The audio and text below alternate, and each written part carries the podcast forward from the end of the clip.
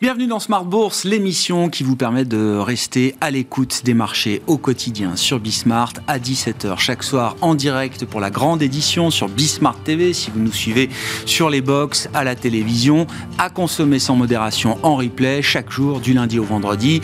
Les replays sont à retrouver bien sûr sur bismart.fr ou en podcast sur l'ensemble de vos plateformes. Au sommaire de cette édition ce soir, l'Europe qui termine euh, tranquillement une séance en l'absence des euh, marchés des investisseurs américains qui sont restés fermés pour euh, les Day aux États-Unis. Aujourd'hui, l'Europe qui va terminer sur une note légèrement négative après avoir passé pourtant une bonne partie de cette séance dans le vert. On se retrouve sur des baisses de 0,25, 0,30% pour les indices euh, européens dans cette dernière ligne droite de cette euh, séance. Le discours de Christine Lagarde a peut-être joué un rôle dans le renversement de la situation intraday avec un discours qui prône toujours le retour à l'objectif d'inflation à 2% et euh, la BCE est attachée, reste attachée plus que jamais à l'atteinte de cet euh, objectif. Je vous rappelle que l'inflation tourne à plus de 5%, toujours euh, en zone euro sur un an pour l'inflation globale ou l'inflation sous-jacente. Nous avons eu les chiffres du mois d'août publiés la semaine dernière. La prochaine réunion de la BCE se tiendra le 14 septembre. Voilà donc pour la tendance du jour. Vous aurez les détails dans un instant avec Comme Dubois qui nous accompagne pour Tendance, mon ami, chaque début d'émission euh, Smart Bourse. Et puis euh, l'autre grand sujet qui est en train de monter et qui prend peut-être même un peu d'ampleur sur les marchés quand on voit la, la dynamique de rebond des matières premières et du pétrole depuis une dizaine de jours, ce sont les espoirs de relance de l'économie chinoise. Alors des espoirs qui ne sont pas nouveaux chez les investisseurs mais qui ont été plutôt déçus jusqu'à présent. Est-ce que ces espoirs pourraient être prochainement satisfaits? Les investisseurs sont peut-être prêts à prendre à nouveau ce pari. On a vu de belles progressions ce matin sur les marchés asiatique. Discussion, débat à suivre avec nos invités de Planète Marché. Et puis dans le dernier quart d'heure de Smart Bourse, comme chaque lundi, nous retrouverons Pierre-Yves Dugas, notre correspondant américain, pour notre quart d'heure américain. Il euh, s'agira d'évoquer les dossiers chauds de la rentrée pour Joe Biden, qui doit notamment faire face à un risque de grève massive dans le secteur automobile.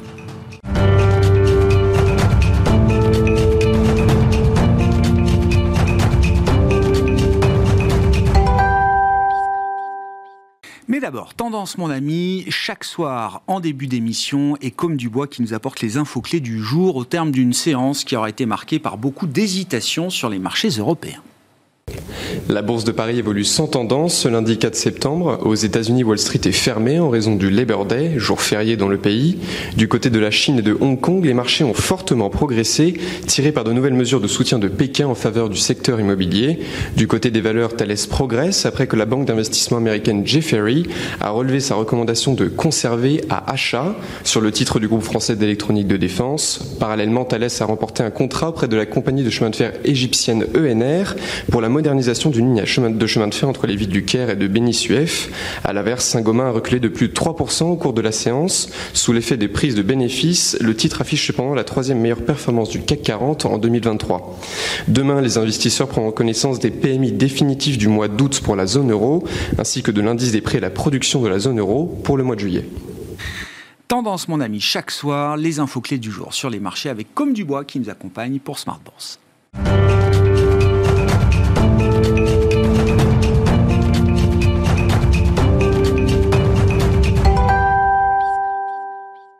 Trois invités avec nous chaque soir pour décrypter les mouvements de la planète marché. Louis Defel, c'est avec nous, directeur général et directeur de la gestion de Gay-Lussac Gestion. Bonsoir Louis. Bonsoir Ravi de vous retrouver. Ravi de retrouver également Gilles Bazissière. Bonsoir Gilles. Bonsoir. Vous êtes le président d'Equity GPS et à nos côtés également ce soir Alexandre Ezès. Bonsoir Alexandre. Bonsoir. Merci beaucoup d'être là. Vous êtes stratégiste chez Richelieu Gestion. Euh, quelques-unes des questions de la, de la rentrée. Euh, Alexandre, peut-être à commencer par euh, l'état des lieux du marché du travail américain, qui est quand même le facteur clé euh, aujourd'hui pour la dynamique future de désinflation euh, aux États-Unis. On a eu pas mal d'indicateurs relatifs au marché du travail américain publiés la semaine dernière.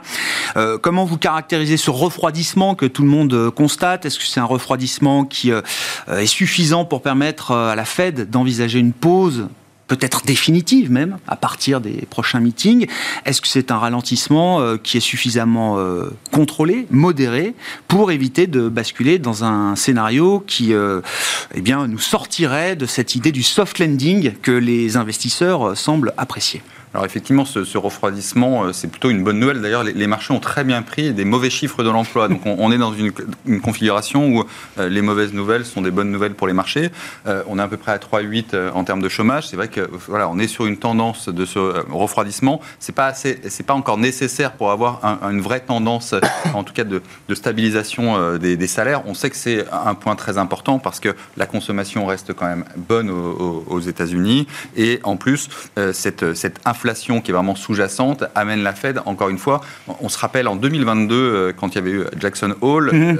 euh, Jérôme Powell avait dit on va faire souffrir les ménages. en fait, il n'en est rien pour l'instant. Il n'y a pas d'autre moyen que d'infliger de la douleur et rien ne s'est ménage américain. Un an après, c'est vrai que les hausses des taux ont été quand même extrêmement importantes et pourtant rien ne s'est passé. Donc on, on, voit que l'inflation est en train de baisser.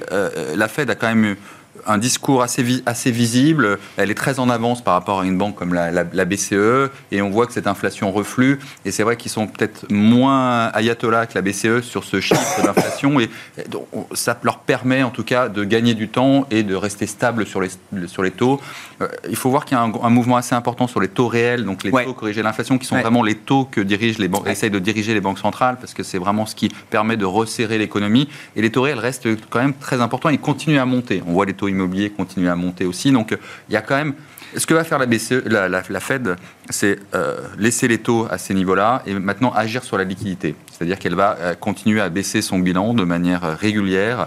Et on l'a vu avec l'épisode SVB en début d'année, s'il y a une crise sur un acteur ou pas, on rajoute à un moment la liquidité pour éviter une crise systémique. Mm. Mais en tout cas, la, la Fed n'a qu'une seule crainte, c'est les années 70, c'est une deuxième vague d'inflation avec une une croissance qui pourrait être, qui inflationniste et, là être obligé de relancer la machine des taux d'intérêt, ce qui serait là extrêmement dommageable.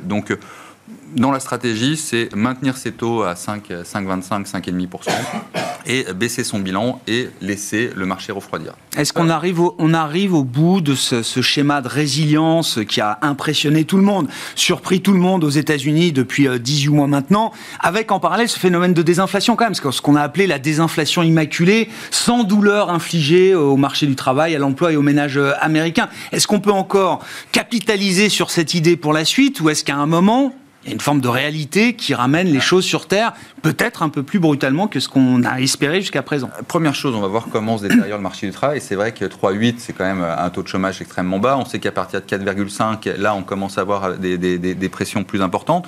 Et il y a quand même quelque chose qui peut arriver, et ça, les marchés ne le prennent pas du tout en compte, c'est un effet de ciseau. C'est-à-dire que la consommation est bonne, alors que euh, les, taux ont quand même monté. Le pouvoir d'achat, normalement, des ménages américains a fortement baissé. Hein. On voit les comparaisons d'achat de maisons euh, aujourd'hui il y a deux ans, c'est sans commune mesure. La seule chose qui fait tenir cette consommation, c'est euh, les, les, salaires. L'emploi et, des salaires réels positifs euh, désormais. Exactement. Donc, qu'est-ce qui va se passer quand cette fois-ci l'emploi va détériorer les salaires, effectivement, euh, vont commencer à, stagner. Et en même temps, les taux d'intérêt vont pas baisser, puisque la Fed, de toute manière, doit maintenir cette pression, euh, coûte, coûte, que coûte, euh, et maintenir ses taux d'intérêt à, un niveau assez élevé. Donc, ça, ça peut générer une bah, spirale un peu plus négative dans la psychologie et le comportement des ménages. Et une accélération, et notamment sur une, baisse plus, plus franche de, la, de, cette croissance. Et ce soft landing, effectivement, ne pourrait, en, fait, en tout cas dans l'imaginaire des marchés, ne, ne plus tenir. Donc, il faut faire attention sur cette fin d'année. On pourrait avoir un scénario où d'un coup ces mauvaises nouvelles sont vraiment des mauvaises nouvelles pour les marchés. Hmm. Vos commentaires de rentrée sur euh, bon la situation euh, macro, on est parti des, États-Unis parce que c'est vrai que c'est quand même euh, là que ça se passe entre guillemets et là où les yeux sont tournés aujourd'hui. Oui. marché que regarde quand même beaucoup les, États-Unis, même si on regarde bien évidemment la, BCE, mais, c'est vrai que la semaine dernière c'était une semaine parfaite pour pour Jérôme Powell. Donc comme a dit Alexandre aussi, même les offres Jolt, vous savez le nombre d'emplois était quasiment, on attendait plus de 9 millions sortis à 8 millions et quelques. Donc ça allait dans le bon sens. La croissance d'emploi c'était que 0,2% mois sur le mois. Donc tout va vraiment extrêmement, extrêmement bien. Et là où ils se sont parés, c'est qu'il va faire ralentir la croissance sans trop casser le consommateur. Parce que c'est vrai que là, jusqu'à présent. mais ça devrait tenir parce que là, le consommateur tenait très bien. Euh, parce qu'il consommait son épargne, le surplus d'épargne lié au Covid. Ça y est, maintenant, ça y est, c'est fini. Il aurait pu dire maintenant quel surplus d'épargne qui est passé, euh, comment va réagir le consommateur américain? Mais c'est le consommateur américain, il est là, parce que les créations d'emplois sont encore assez élevées. Il y avait encore 187 000 nouvelles créations d'emplois. attention, beaucoup de chiffres, enfin tous les chiffres précédents sont révisés euh, à la baisse, donc il faut quand même tenir compte des, révisions. Mais oui, effectivement, ça reste quand même des créations d'emplois positives, substantielles, même corrigées après coup. Voilà, et, et clairement, et ça même chose en Europe et c'est pour ça hein, que l'on pense que peut-être le, point bas, en tout cas le trou de la consommation est maintenant, parce que la consommation réelle, le salaire réel des ménages va repartir en hausse là en ce moment pour la première fois. Donc ouais. un vrai soutien à l'économie. Et je rappelle, c'est quasiment euh, la consommation 70% du PIB aux États-Unis. Donc c'est pour ça que l'atterrissage en douceur attendu, euh, ça va plutôt bien. Donc, c'est vrai que pour l'instant, Jérôme Powell, on peut lui dire bravo. Il est en train de réussir son fameux pari. Donc c'est vrai que le second tour d'inflation, comme dit Alexandre, il faudra faire attention. Mais pour le moment, ne boudons pas nos plaisirs. Euh, je pense que on attendait, le marché s'est fait peur au mois d'août avec une éventuelle hausse de taux au mois de novembre. Avant, tout le monde s'était dit, ça y est, c'était la dernière. Et là, on a commencé à parler de novembre. C'est vrai que les taux étaient montés quasiment à 4,30. Donc là, tout de suite, les valeurs, notamment le Nasdaq, s'est mis à chuter. Et dès qu'on a vu, finalement, ces news plutôt rassurantes, bah, le marché est remonté et les taux euh, sont... Ils n'ont pas tellement baissé, ouais. ouais. Ils sont passés de 4,30 à 4,08, on est à ouais. 4,15. mais, mais voilà, ils sont quand même plus hauts euh, qu'au début ouais. de l'été ou à la fin du mois de juin. Euh, voilà. Mais c'est vrai que, euh, en tout cas, tout ça, ça règle un, un, petit peu plus positif pour, pour le marché action, donc on ne va pas bouder notre plaisir. Gilles quel est le, risque dont on va parler dans les prochains mois pour l'économie américaine? Est-ce que c'est le risque d'une récession ou en tout cas d'un scénario de soft landing qui serait un peu, euh, j'allais dire, euh, débordé euh, par un atterrissage un peu plus brutal que ce qu'on espère? Ou est-ce que c'est le, risque d'une d'une poursuite de la résilience, notamment du consommateur des ménages américains, du marché du travail, avec le risque d'une peut-être nouvelle vague d'inflation? Euh, alors Personne ne sait, hein, je, je précise tout de suite. Enfin, si quelqu'un le sait, je veux bien qu'il vienne ici nous en parler. Mais euh, il y a beaucoup de risques, il y a toujours beaucoup de risques, hein, et prévoir, oui. prévoir l'avenir que, que, que, que, commenter le passé. Euh, il y a un risque que vous, que vous, que vous n'avez pas évoqué, il est, il est, cela étant tout à fait réel, c'est quand même un risque de type euh, de type de crispation supplémentaire de la société américaine euh, pour des raisons politiques autour des deux candidats possibles aujourd'hui, envisagés, probables, mais que les Américains ne veulent pas. En gros, Hein, le, le, le, ticket le plus probable encore aujourd'hui, enfin le ticket, la, la, confrontation la plus probable, euh, c'est Biden-Trump, et 70% des Américains n'en veulent pas. Donc, mais tu as plus d'un an de l'élection encore. Hein. Absolument. Mais... Ça peut évoluer, hein, tout à fait. Euh, mais euh, donc il y, a quand même des risques de crispation encore des, des franges. Je dirais, euh, la tension d'une année électorale dans le contexte actuel, ça peut générer un grippage de, de l'économie, de la psychologie, du comportement des de agents économiques. Au, au, et principalement au Congrès et principalement autour de thèmes comme, des, comme l'endettement, l'évolution de l'endettement, euh, euh, qui est quand même euh, extraordinairement élevé aujourd'hui. Hein. Donc on, on, on stimule d'un point de vue euh, fiscal de façon énorme à, à, à 6% de déficit de PNB, alors même que les banquiers centraux sont les pieds sur le frein des taux, sur les taux courts, mais également sur les taux, taux longs via le quantitative tightening. Donc là, il y a un policy mismatch qui est qui est vraiment compliqué à gérer ah ouais, bien sûr. et qui augmente les risques. Euh, voilà, bon, ça, fait, ça, fait, partie des risques, hein, bien évidemment. Il y en a toujours, euh, bien évidemment. Euh, et au global, nous, dans notre façon de, de, scorer le marché, autant au début août, on était passé en dessous de 2,5 ponctuellement sur 10 ouais. sur le marché mondial, avec des, des espérances de gains légèrement négatives. Euh, et là, on est revenu à des ratings qui sont entre 3 et 4 pour les marchés développés et pour le monde, un peu plus constructifs et avec des espérances de gains raisonnablement favorables euh, à un chiffre, hein, avec des plus à un chiffre. Sur la zone des pays développés, on a toujours un intérêt particulièrement euh, positif et relativement plus positif sur certains pays émergents euh, comme l'Inde et le Brésil. Le pétrole vous intéresse, euh, Gilles je, oui. je, je, vous laisse euh, la, la, parole sur ce sujet. Euh, pétrole, matière première, ça repart depuis dix jours. Hein. Il y a eu un petit point bas marqué au cours du, du mois d'août, mais ça repart assez fort. là encore, je fais le lien inflation, inflation par les matières premières avec des effets de base qui sont peut-être derrière nous aussi euh, sur cet aspect-là, hein, qui ont fait quand même beaucoup baisser les indices d'inflation et aux États-Unis, mais surtout euh, en zone euro. Est-ce qu'il faut se méfier de, de la suite?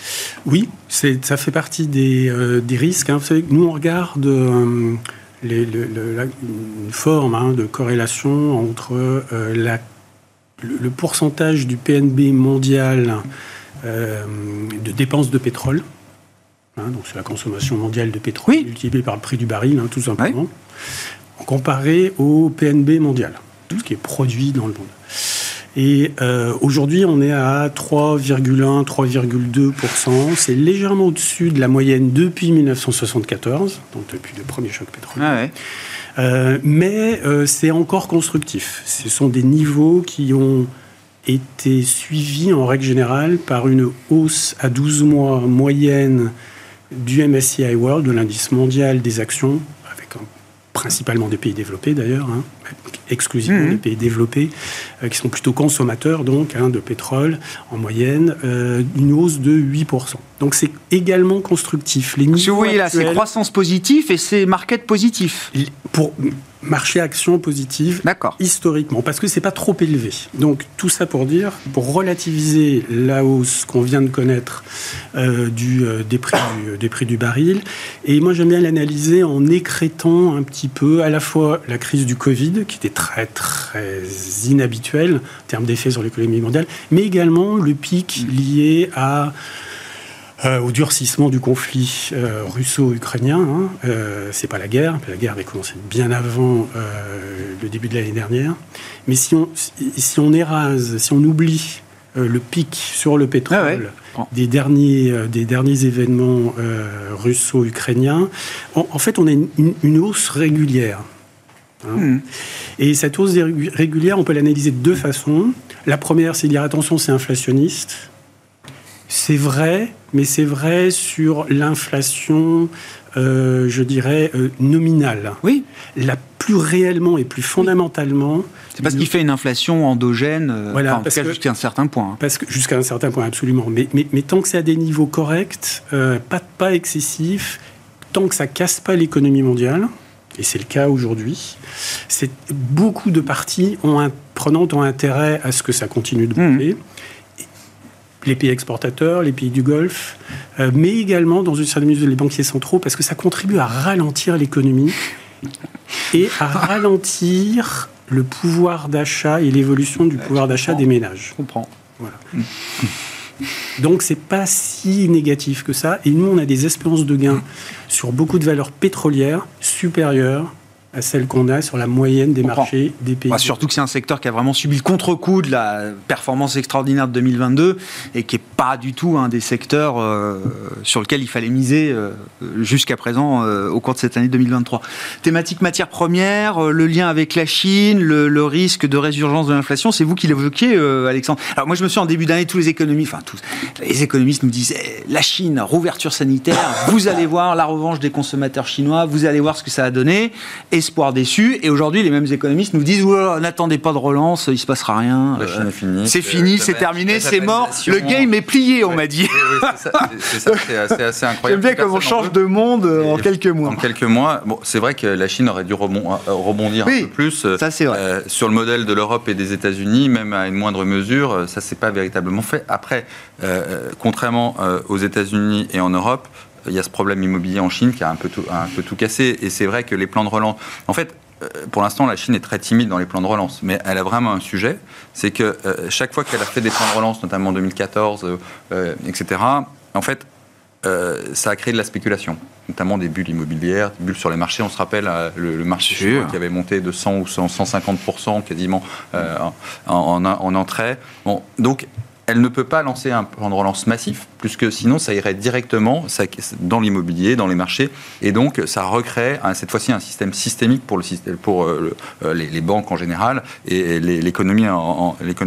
Alors donc elle est dans une situation un peu compliquée. En même temps, elle ne peut pas le faire véritablement agir trop, puisque pour l'instant la Fed est encore en train de resserrer. Resserrer, Ah ouais. resserrer, elle est le pied sur le frein.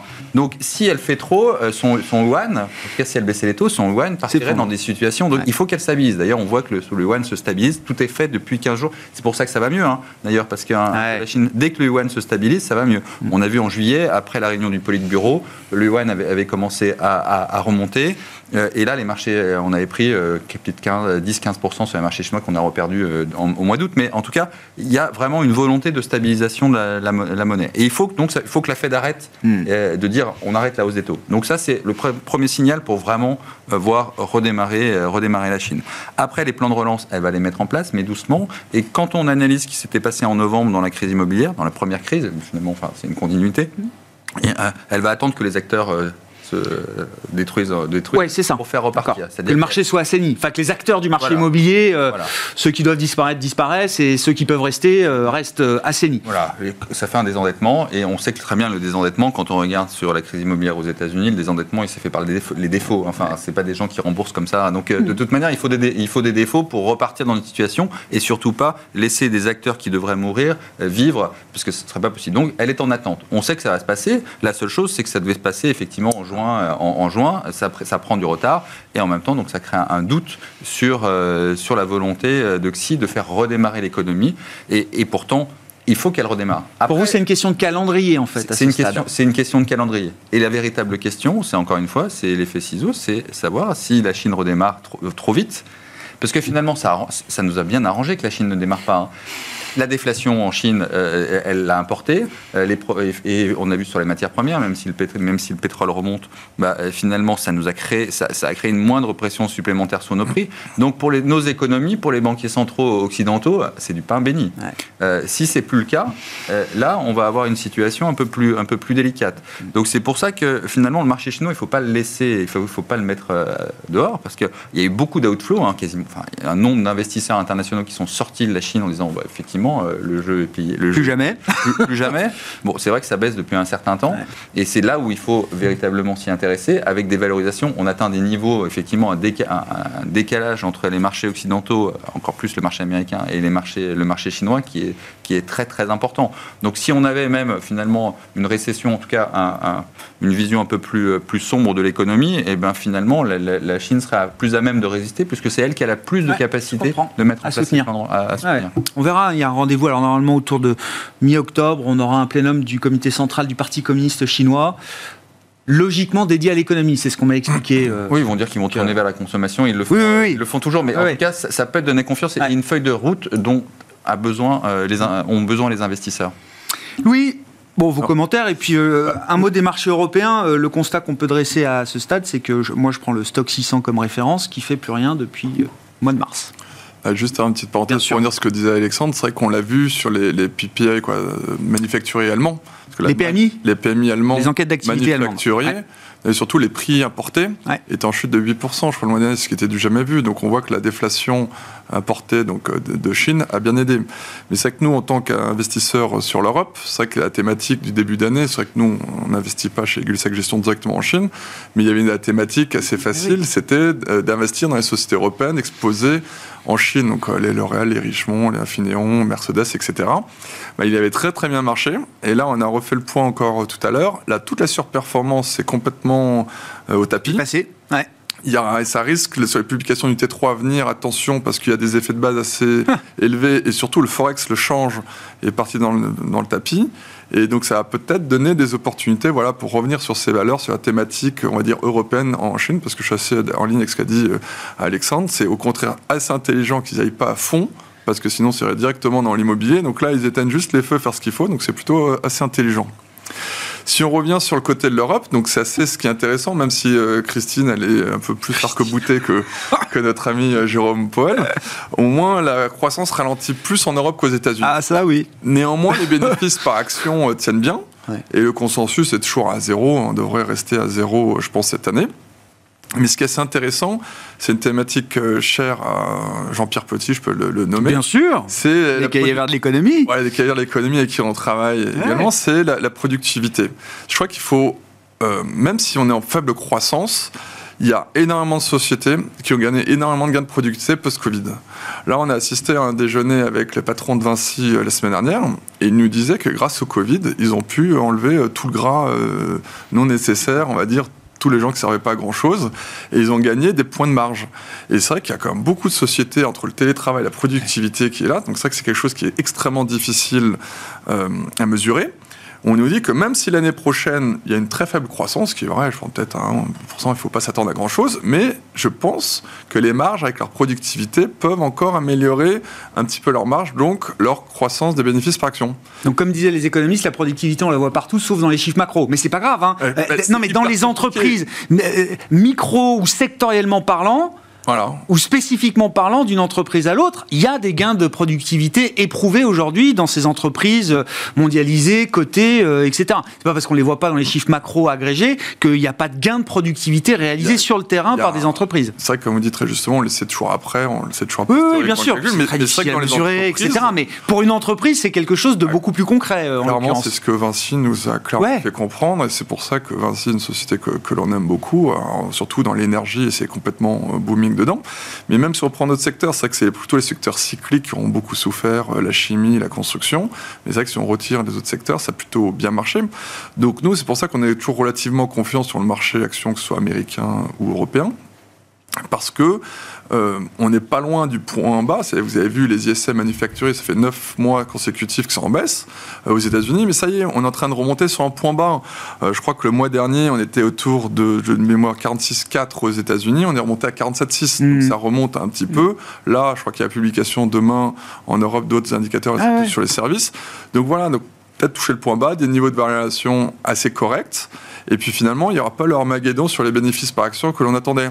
Donc tout ça mis bout à bout peut redonner un peu de croissance des bénéfices par action.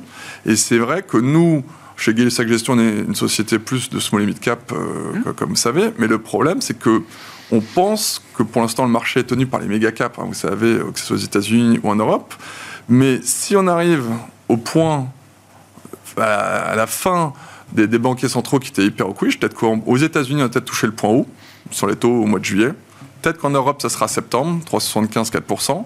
Mais si vraiment ils arrêtent d'être quiche, quand on a parlé tout à l'heure que la désinflation est là, que les salaires réels, les salaires se calment, bah, peut-être qu'on aura touché un point bas et on va pouvoir avoir un nouveau cycle économique qui démarrait pour 2024, plusieurs années, qui serait relativement très bon pour les marchés financiers. Sur la question des bénéfices des entreprises euh, agrégées, alors c'était la grande question après la, saison de publication de résultats du T2, est-ce que les, les IPS américains ont marqué un point bas, euh, peut-être au cours du deuxième trimestre de cette année? Ils ont été plus, les résultats pour le deuxième trimestre ont été plutôt bons. Alors, effectivement, les enfin, meilleurs prévus. Meilleurs oui, c'est ça. Les attentes étaient, étaient, étaient, très faibles, un peu, un peu de manière moindre euh, en, Europe, mais c'est vrai que euh, euh, enfin, nous, on pense que pour les prochains trimestres, ça va être un peu plus difficile pour une raison essentielle, c'est déjà les, salaires. C'est-à-dire que la croissance nominale, elle va baisser parce que l'inflation globale va baisser. Mhm. Donc les chiffres d'affaires, mathématiquement, vont, vont, être... Ah bah, on a vu l'illusion dans un sens et ah il y aura le mouvement dans l'autre. D'ailleurs, la BCE, elle a dit assez que les, entreprises avaient participé à l'inflation parce qu'elles avaient effectivement monté les prix. Donc il y avait, il y avait ce phénomène-là qui a été très bénéfique pour les, pour les entreprises. Et en même temps, là, on va se retrouver dans une situation où les salaires vont continuer à monter. Hmm. Il y a des vérités salariales, euh, le, les taux de grève un peu de partout euh, commencent à être, être, très importants. Dans l'automobile aux États-Unis, peut-être En Europe, en Europe c'est le cas. On a parlé dans le gaz, etc. Donc, il y a des vérités salariales de, de partout. C'est normal. Déjà, euh, pour le consommateur, les taux sont à 4, 5 et ils étaient à 0 avant. Donc, il y a des vérités salariales importantes. On a vu les prix, les prix de l'énergie qui peuvent, qui peuvent monter. Donc, on va avoir encore une fois quelque chose d'un peu particulier, c'est-à-dire que la bonne nouvelle, c'est que l'inflation baisse, mais l'inflation, euh, pour les entreprises qui en ont profité, effectivement, ça va être un, effet un peu, un, peu, un peu boomerang pour les deux trois, euh, deux, trois prochains trimestres. Donc on est un peu plus négatif, notamment sur l'Europe. On pense que les salaires, il y a une visibilité un peu plus importante aux États-Unis, on a vu les salaires.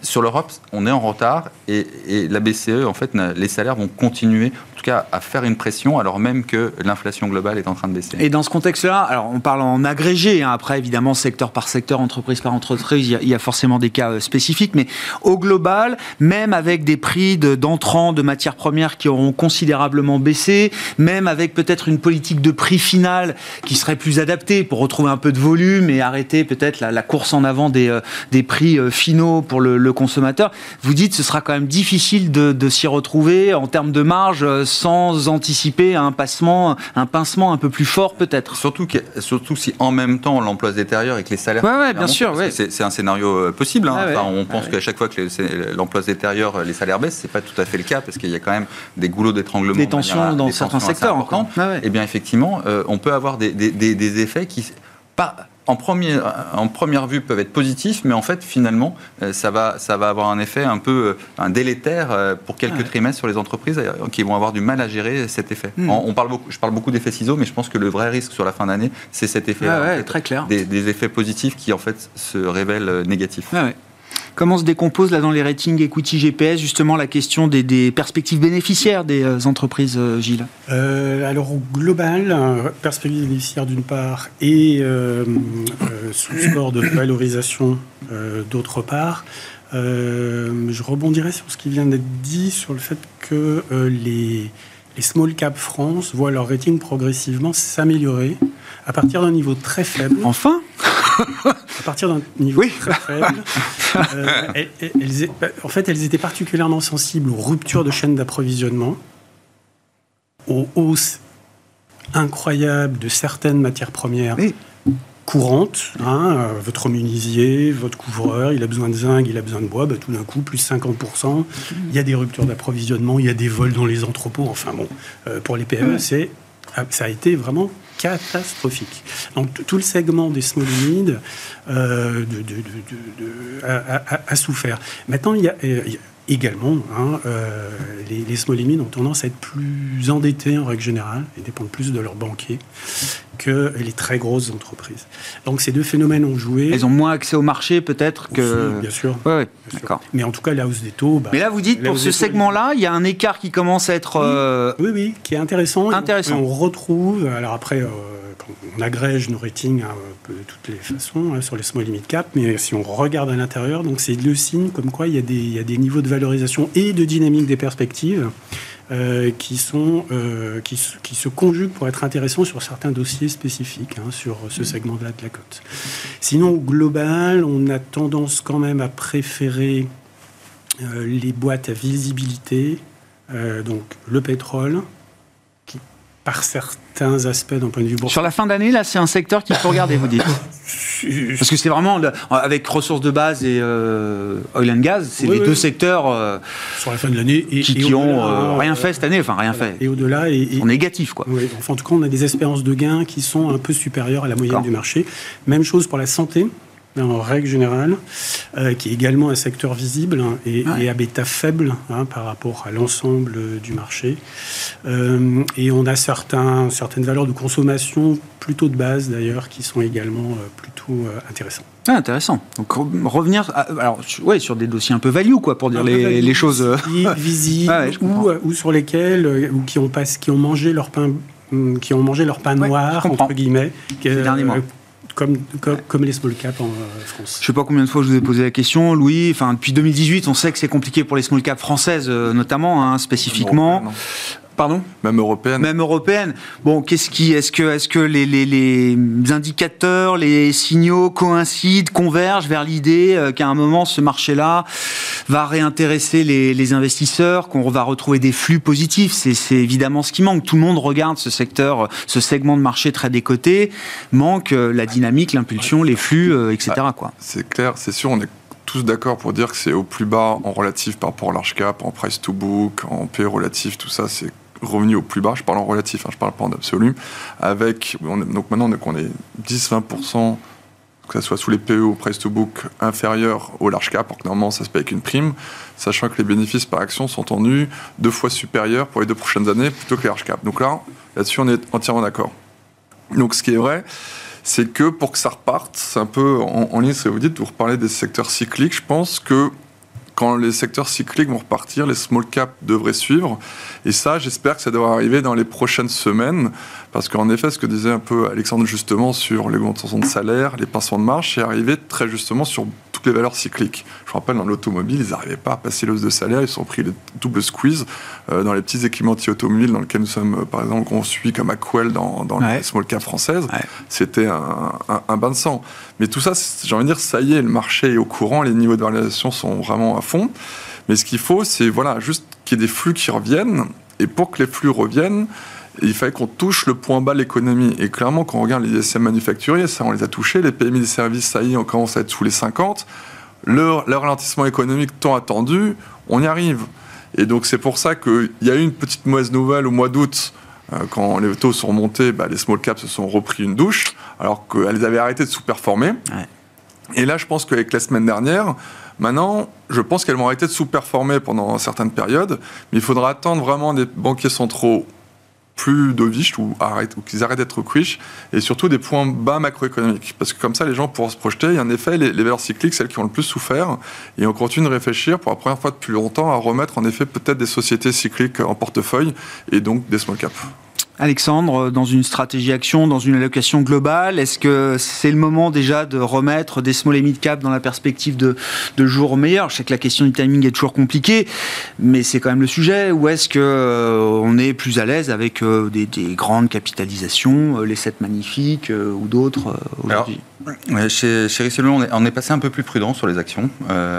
au global, au, global. Donc, et on est plutôt en termes de visibilité. Alors sur les small cap, on, on pense qu'effectivement effectivement euh, un point bas, ne serait-ce qu'en termes de valorisation, parce qu'il y a un moment les flux, euh, notamment euh, sur les grandes caps qui ont vraiment surperformé avec des valorisations qui sont importantes, où il va y avoir vraiment des arbitrages faits, bah, il ne faut pas beaucoup de grandes caps pour aller sur les small caps. non, mais voilà. je comprends. donc, il y a un moment où les, investisseurs vont se repositionner sur la, sur, sur la valeur, ne serait-ce que paradoxalement pour être défensif par, suite à un abaissement des, valorisations. donc, nous, sur les small caps, effectivement, en, en Europe, c'est une stratégie qu'on on aime bien, même par rapport aux, grandes, aux, grandes caps, aux, grands indices actuellement. Euh, on pense que le manque de visibilité sur l'Europe, euh, ne, serait-ce que monétaire, on pense que c'est vraiment un sujet. Et ça va être euh, vraiment... il y a un risque de stagflation en Europe qu'il n'y a pas aux États-Unis, par exemple ça, pour nous, c'est quelque chose dont on parlait beaucoup en début d'année. On n'en parle plus du tout, mais il peut revenir sur le, sur, le devant de la table. Euh, en termes géographiques, euh, nous, on préfère encore les États-Unis euh, parce qu'il y a cette visibilité. L'IA est quand même, c'est une vraie révolution. Hein. La hausse du marché américain, c'est en partie lié à l'IA hein, et effectivement à, tout cet environnement qui a été porteur pour, pour les flux. Et puis, en plus spéculatif, mais on, reste positionné sur la, sur la Chine parce qu'il y a le levier, un peu comme les small caps. Hein. les valorisations en Chine, elles sont, elles sont au, au tapis. Finalement, c'est des, des, des, segments où on, se retrouve protégé aujourd'hui avec. Que personne en veut. Oui, c'est ça. mais c'est la protection, en fait, c'est la protection, c'est que personne n'en veut et les valorisations sont basses. Donc, elles sont basses. Donc, en fait, euh, il y a un effet de levier, en tout cas, beaucoup plus, plus important euh, par rapport à des chiffres, à, enfin, des croissances à un chiffre que vous donniez tout à l'heure. Effectivement, il y, a, des croissances potentiellement à, deux chiffres sur ces marchés-là. Donc, on, va mm. privilégier ça. Et puis, l'Europe, on va un peu mettre de côté, enfin, le gros marché européen, on va un peu mettre de, de côté, euh, de côté à court terme. Mm. Voilà. Euh, Novo Nordisk Bah oui. Parce que, alors il y a l'Europe, il y a l'Europe euh, de l'euro, et puis euh, il y a aussi le Danemark, qui est hors zone euro, mais qui est intégré dans les indices européens, comme le Stock 600, bien sûr. Et donc, c'est le grand retour de la pharma sur le podium des capitalisations boursières fut un temps on avait du Sanofi ou des, valeurs suisses, etc. Puis il y a eu Nestlé, euh, Total aussi est passé par là, bien sûr. On a eu le match LVMH ASML euh, également, là, ces derniers mois. Et maintenant, c'est le match LVMH Novo Nordisk. Oui, on peut le regarder. Oh, la, performance euh, de Novo Nordisk a été, a été spectaculaire. Si on prend un peu de recul, hein, les, les, marchés d'Europe développés hors zone euro représentent autant que la zone euro hein, en capitalisation boursière, en masse. D'accord. D'accord, j'avais pas ça en tête. Donc vous prenez les Nordiques hors euro, enfin euh, la Suisse, euh, d'accord. Et le UK. Et le UK donc ça pèse autant en capi boursière que, la, que les marchés de la zone euro. Et en profil sectoriel, c'est des profils très sectoriels qui sont un peu moins cycliques et un peu plus à forte valeur ajoutée. Mmh. Beaucoup plus triple A plus quoi. Mais, là, au niveau des pays, oui, tout à fait, hein, de la qualité des entreprises, mais, mais, en effet, cela percole, ou plutôt cela est nourri par, euh, par la qualité intrinsèque des agents économiques hein, de ces pays-là. Donc oui, euh, le, donc Nouveau Nordisk, qui est une boîte mondiale, il se trouve qu'elle est basée au Danemark. C'est pas une surprise, parce que le, le Danemark est un peu une, une, une, une pharmacie vallée Hein, Stockholm au même titre qu'on a la Silicon Valley aux États-Unis, euh, et, le marché mondial. Et, ils ont tapé euh, au, même titre que Nvidia euh, hmm. et, l'intelligence artificielle, au sens de bien d'équipement, hein, dans le cas d'Nvidia. Et bien là, Novo Nordisk et certains de leurs concurrents américains. Et Lilly, hein, le principal pour le, les indications dans l'obésité, qui sont le, découvert le Graal du moment pour ces labos. Oui, absolument, qui sont absolument extraordinaire, la lutte contre l'obésité, quand on connaît euh, l'inflation de l'obésité dans le monde, ses effets sur, le, tout, ça. Sur, tout, sur, sur, la santé en règle générale, l'espérance de vie, etc. Euh, bah, ils ont, euh, là, le, progrès de l'humanité hein, bah, se, voit hein, sur les, des perspectives qui sont vraiment extraordinaires. D'un point de vue de nos ratings, on a un rating de 5 sur 10, donc elle n'est pas, elle, n'est pas anormalement très chère, selon nous, ou en tout cas son mix entre cherté d'une part là où elle est chère, ah mais dynamique des perspectives ah relatives d'autre part, là où c'est parmi les meilleurs dans le monde, euh, est très intéressant, au même titre qu'NVIDIA. Et ce qu'on peut dire en faveur même de Novo Nordisk, euh, c'est que son business model et sa perspective de croissance de chiffre d'affaires est sans doute moins volatile, moins cyclique que celle de Nvidia, dans un autre secteur bien sûr. Parce qu'NVIDIA, on se peut poser des questions le jour où les, euh, les, les, centres de serveurs seront équipés vous pensez déjà à la saturation euh, des, euh, des, serveurs en GPU euh, Nvidia Ils n'arrivent même pas à tous en acheter aujourd'hui. mais juste l'effet de base, une fois qu'on. Oui, je comprends, bien avant sûr. d'être à 100%, une, quand on continue de s'équiper, le taux de croissance baisse. Alors que le problème de l'obésité de l'humanité, là, il est en croissance structurelle. Et vraiment, c'est assez fantastique. Hmm. L'autre élément pour les deux valeurs, d'ailleurs, hein, qui joue, c'est le poids dans les indices. Euh, vous êtes sur le stock 600, vous n'avez pas de nouveau ah bah Nordis, ah pas assez. Hein. Euh, eh bien, il faut que, euh, pour des raisons de risk management, il faut en acheter, ne serait-ce que pour maintenir votre sous-pondération. Donc, ça nourrit, ça nourrit ah un flux secondaire un effet très important de, de hausse, comme ce qui a été le cas sur Nvidia. Bon, ça nous sort un peu des small caps du coup euh, Novo Nordisk, hein, c'est 400 milliards maintenant. C'est vrai que ce qui est impressionnant sur Novo Nordisk vu la taille, c'est qu'elle a le comportement de révision de croissance de bénéfices par action d'une small cap. Je ah m'explique, c'est que normalement, quand vous êtes un tel mammouth, il n'y a que les valeurs américaines. Euh, qui nous avaient habitués à mm. faire des croissances de 20, 30, 40% de mm. croissance de bénéfices par action, alors qu'avec des mm. capis de 1000 milliards. Bah, Novo Nordisk, c'est pareil, parce que vous êtes qu'au tout début de l'histoire, parce que bien évidemment, le marché américain est explosé. Ils avaient commencé à être pionniers au Danemark, mais juste si vous prenez le taux d'utilisation euh, au Danemark et vous le mettez sur les mêmes autres pays européens, bah là, vous avez encore des, années de croissance. Ça rentre tout juste aujourd'hui euh, en Angleterre. Donc il y a toujours le problème du prix de remboursement, parce que je vous rappelle, aux États-Unis, c'est 1350 dollars euh, par mois. Donc aujourd'hui, il y a eu beaucoup d'aides qui ont été vues, beaucoup d'études qui ont été faites, donc ça va pouvoir aider au remboursement. Donc ça, ça va être un autre effet de levier de, de croissance. Mais le vrai problème, c'est qu'aujourd'hui, c'est l'offre. C'est qu'il n'y a absolument pas assez d'offres par rapport à la demande. Donc aujourd'hui, vous êtes dans très très peu de pays mondiaux. Hmm. Donc vous imaginez juste si l'offre arrivait à suivre. Aujourd'hui, vous avez une dynamique de révision à la hausse des bénéfices par action.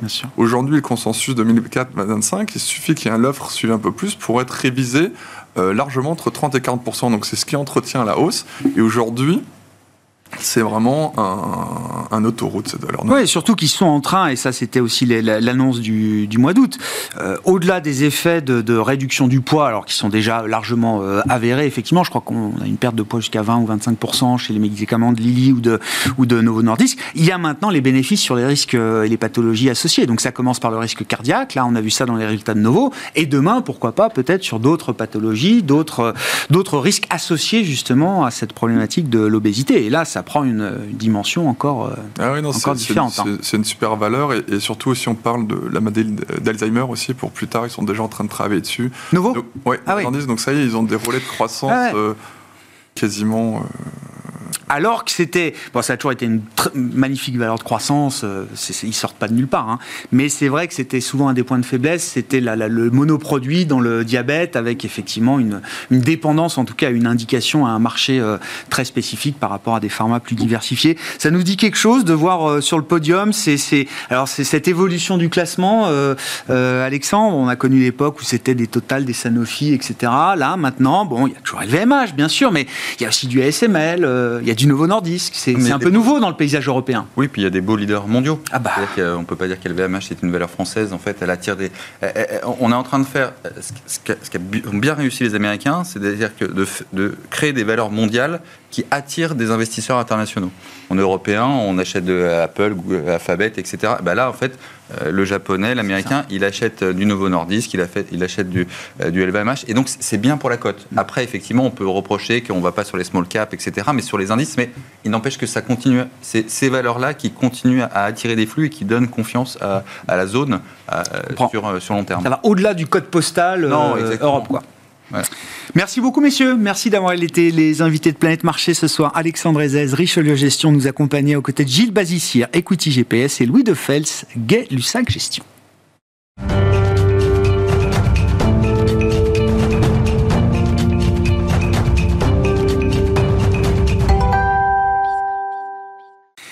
Le dernier quart d'heure de Smart Bourse. Chaque lundi, c'est le quart d'heure américain qui nous permet de retrouver Pierre-Yves Dugas, notre correspondant américain, en direct donc à 17h45 sur Bismart et à retrouver en replay dès le début de soirée sur bismart.fr ou en podcast sur l'ensemble de vos plateformes. Bonsoir Pierre-Yves. Bonsoir, mon cher Grégoire. Happy Labor Day. Et oui, bah tiens, un mot du Labor Day. Pourquoi est-ce que c'est le 4 septembre, le Labor Day aux États-Unis, euh, Pierre-Yves? Oui, parce qu'on n'est pas communiste, on est capitaliste. Et puis c'est pour, célébrer d'ailleurs une, catastrophe euh, sociale. Euh, la police a tiré sur euh, des grévistes à Chicago, je crois. c'est un événement assez dramatique dans, la, dans le, la vie sociale et capitaliste américaine, le, le 1er mai, mais on le célèbre le premier lundi de septembre, c'est le jour de la rentrée pour les Américains et c'est un jour férié. La rentrée, la vraie rentrée, c'est demain. À propos de rentrée, parmi les dossiers chauds pour euh, Joe Biden en cette euh, rentrée et en ce Labor Day, la question des, grèves et notamment de ce risque de grève massive dans le secteur automobile avec des euh, menaces portées par le toujours puissant syndicat du secteur UAW, Pierre-Yves. Joe Biden vient de dire que ça ne l'inquiétait pas du tout et qu'il n'y aurait pas de grève. Naturellement, il n'en pense pas un mot, il ne peut pas dire autrement parce que tout le monde est convaincu qu'il va y avoir grève. Parce que le syndicat unique des ouvriers automobiles employés à l'heure a le monopole de l'embauche euh, chez General Motors, Ford et Chrysler. Il contrôle euh, qui veut un job euh, sur une chaîne de production de, ces trois marques traditionnellement américaines et qui ne représente plus que 40% de la production automobile aux États-Unis, mais enfin 40%, c'est quand même beaucoup de monde, c'est près de 150 000 ouvriers qui sont euh, traités en termes de salaire, en termes de couverture sociale, en termes de retraite, en termes d'assurance maladie, selon les termes d'un contrat qui doit être renouvelé tous les quatre ans. Ce contrat expire le 14 septembre, les négociations sont très mal engagées et le ton et pas du tout le ton de la conciliation, en particulier parce que UAW, qui veut dire United Auto Workers, UAW est dirigé depuis le mois de mars par M.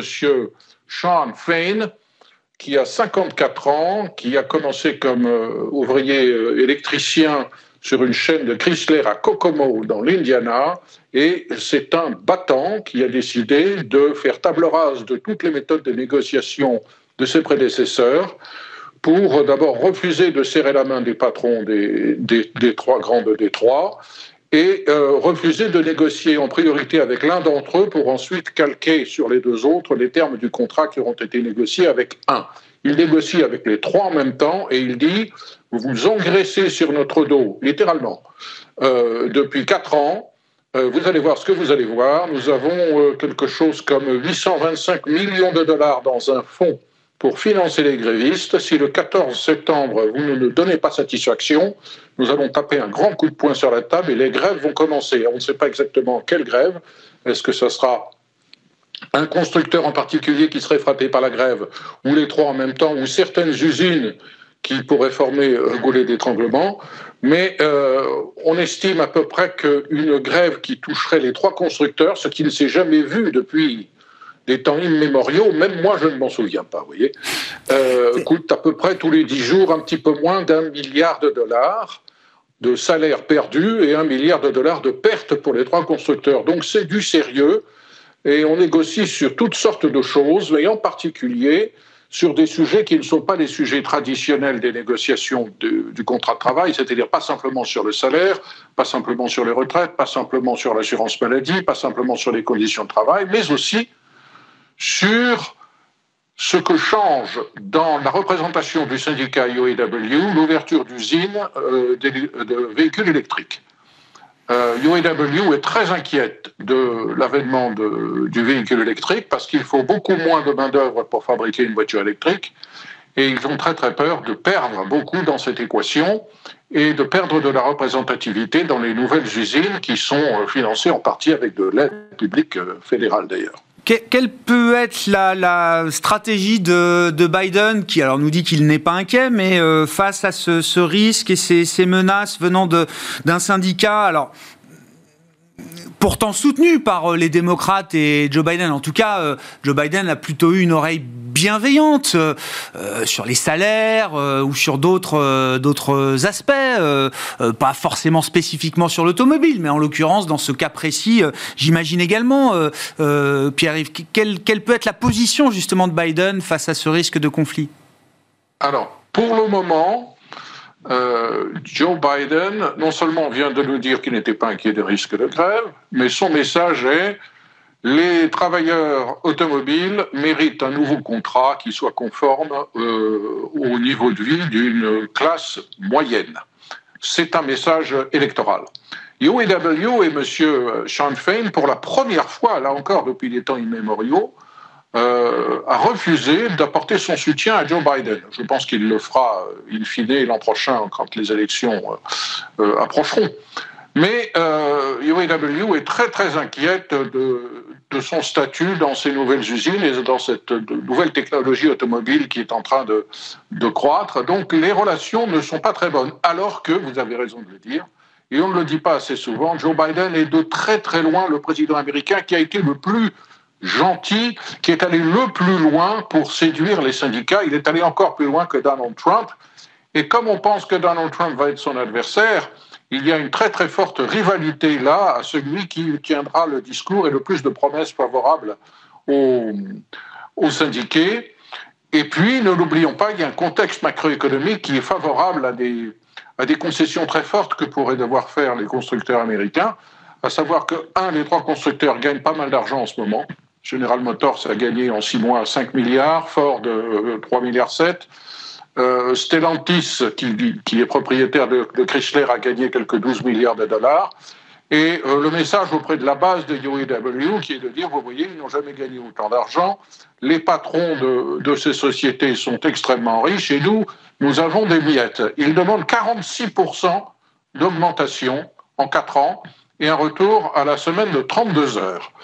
Euh, on a vraiment l'impression que ça va, que c'est que d'ici le 14 septembre, euh, une grève sera annoncée probablement chez Stellantis parce qu'il semble que Chrysler ait de très très très mauvaises relations avec UAW, notamment à propos d'une usine dans, dans, dans l'Illinois qui a été fermée et que le syndicat voudrait voir ouvrir. Ah, très intéressant à suivre. On suivra ça avec vous, évidemment, euh, Pierre-Yves. Au passage, qu'est-ce qu'on peut dire des, autres mouvements sociaux qu'on observe aujourd'hui aux, États-Unis, à commencer peut-être par la, grève à Hollywood, qui continue de marquer les esprits. Alors, ce qui est intéressant, c'est que Hollywood, en produisant euh, Barbie et Oppenheimer, a participé à soutenir la croissance américaine euh, au troisième trimestre, avec des dépenses de consommation dans le secteur du loisir et du cinéma qui, qui ont soutenu les chiffres de croissance jusqu'à présent. Et dans le même temps, je crois qu'on l'a vu dans les chiffres d'emploi de vendredi, c'est un secteur où effectivement il n'y a plus de création d'emplois euh, aujourd'hui.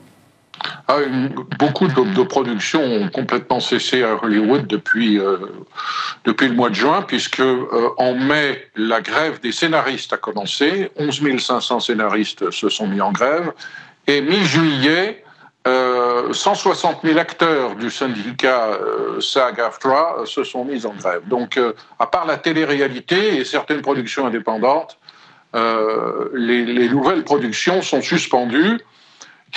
Il y avait un, éditorial, je ne résiste pas de le, citer, du Wall Street Journal qui remonte au moins à un mois, qui disait cette grève, tout le monde s'en fout.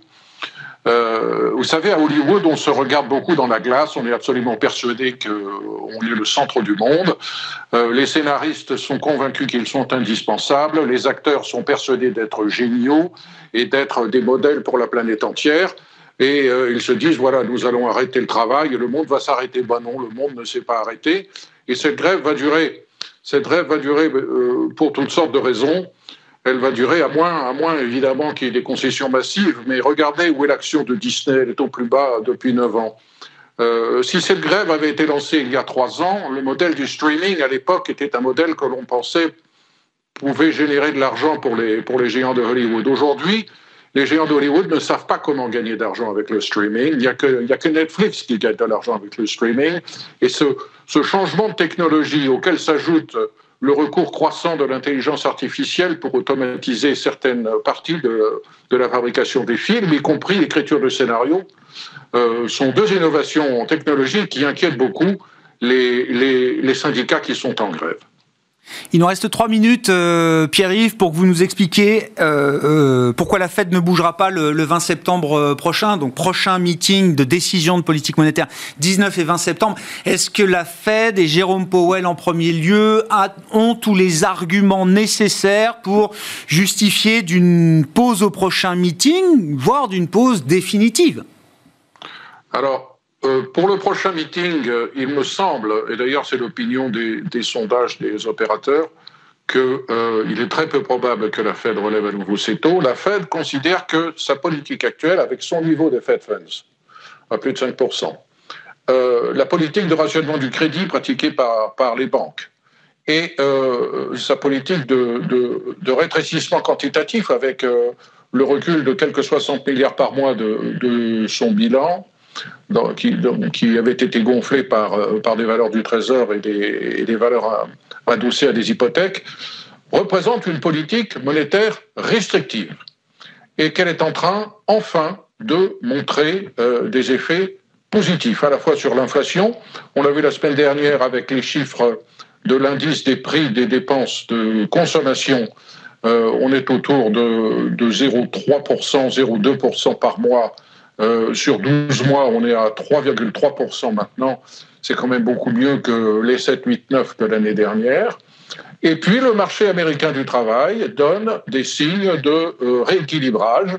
Euh, au cours des trois derniers mois, les créations nettes d'emplois ont été de 150 000 unités. On était à plus de 200 000 au cours des 29 mois précédents. Euh, on voit remonter le taux de participation à la population active, on voit reculer le nombre d'heures effectivement travaillées, reculer le nombre d'heures où on fait appel à des, travailleurs temporaires. Donc tous ces signaux sont en train de nous dire que le marché du travail est en train de se rééquilibrer. Et c'est important parce qu'aux yeux de la Fed, c'était une source d'inflation, ce déséquilibre entre le nombre de gens qui cherchent à travailler, qui est euh, beaucoup trop bas par rapport à la demande d'emploi de la part des entreprises. Euh, avec une équation donc de rééquilibrage côté inflation et côté emploi et une politique qui est officiellement et, clairement restrictive, c'est pas la peine de rajouter. Attendons encore quelques mois de voir si ça continue. Merci beaucoup euh, Pierre-Yves. Rendez-vous pour la fête donc 19 et 20 septembre euh, prochain, le 20 septembre étant la, la date de publication de la décision de politique monétaire bien sûr. Et Pierre-Yves on vous retrouvera d'ici là euh, lundi prochain, comme chaque lundi, 17h45 en direct dans Smart Bourse sur Bismart pour ce quart d'heure américain que vous retrouvez évidemment chaque jour, autant qu'il vous plaira, en replay sur bismart.fr et en podcast sur l'ensemble de vos plateformes.